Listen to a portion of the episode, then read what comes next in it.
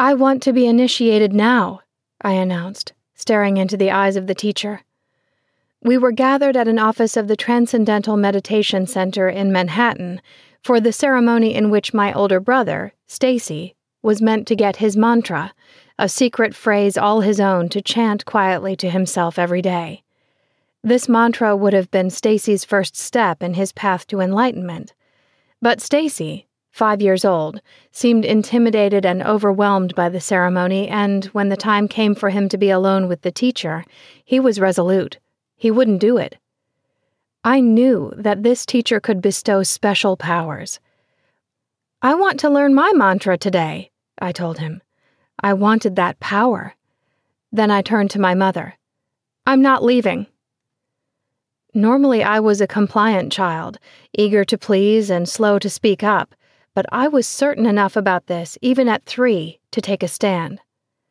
My parents, Liz and Fred, had both been followers of the Indian guru Maharishi Mahesh Yogi and practitioners of transcendental meditation throughout their 20s, but these days only my mother continued the practice. My father I saw less often, and when I did, the fermented smell of booze wafted off him as he stumbled through our apartment late at night.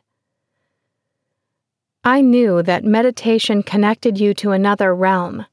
Every evening, I watched my mom close the old warped glass living room doors and sit on our couch, covered in a paisley shawl, her legs folded Indian style, her eyes closed.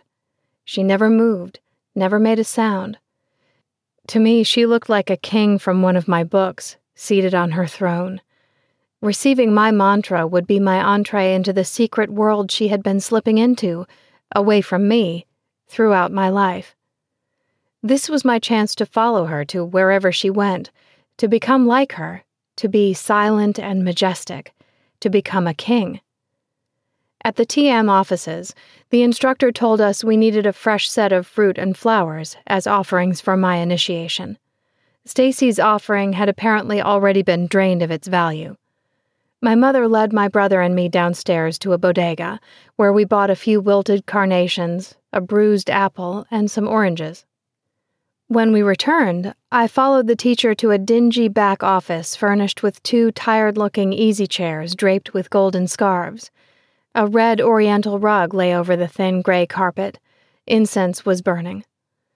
The man helped me climb into a chair, my feet dangling off the floor, and he sat beside me the two of us facing a large photograph of Maharishi's teacher, Guru Dev, a wizened Indian man. At home, we had the same picture, as well as lots of pictures of Maharishi with his crinkly smile. I would stare at his face and marvel at how his flowing beard and long hair merged into a waterfall like mane encircling his head. Maharishi seemed always to be holding roses with light radiating from his head I thought of him as the most important and powerful member of our family. After all, his picture hung alongside my parents' wedding photo. I also considered him part of a powerful trilogy Yoda, Santa, Maharishi.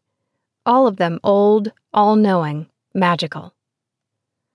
The teacher carefully placed my bodega gifts in front of a small altar near Maharishi's image, and then he began to speak to me in a lilting voice as if he was reading from a script. I will tell you one word of wisdom. This will be your own private word of wisdom. You would like to have it? he asked. I nodded. And you want to become great and do great things, yes? I nodded again. Yes, you will become a great lady with your word of wisdom, and you will repeat it a few times each day. But do you know one thing? Everyone keeps their word of wisdom very secret. You will keep it to yourself. You will not tell it to your friends or to anyone, yes? I nodded again. I knew that a mantra was the most secret of things, and that everyone's was different, like snowflakes. This was why I wanted it. He continued, You know, everyone keeps the key to his treasury in his own pocket and doesn't give it to anyone else. So, this word of wisdom is the key to all wisdom in life. I know you are very intelligent. You won't tell it to anyone, yes? I nodded hard. Yes, I could keep secrets.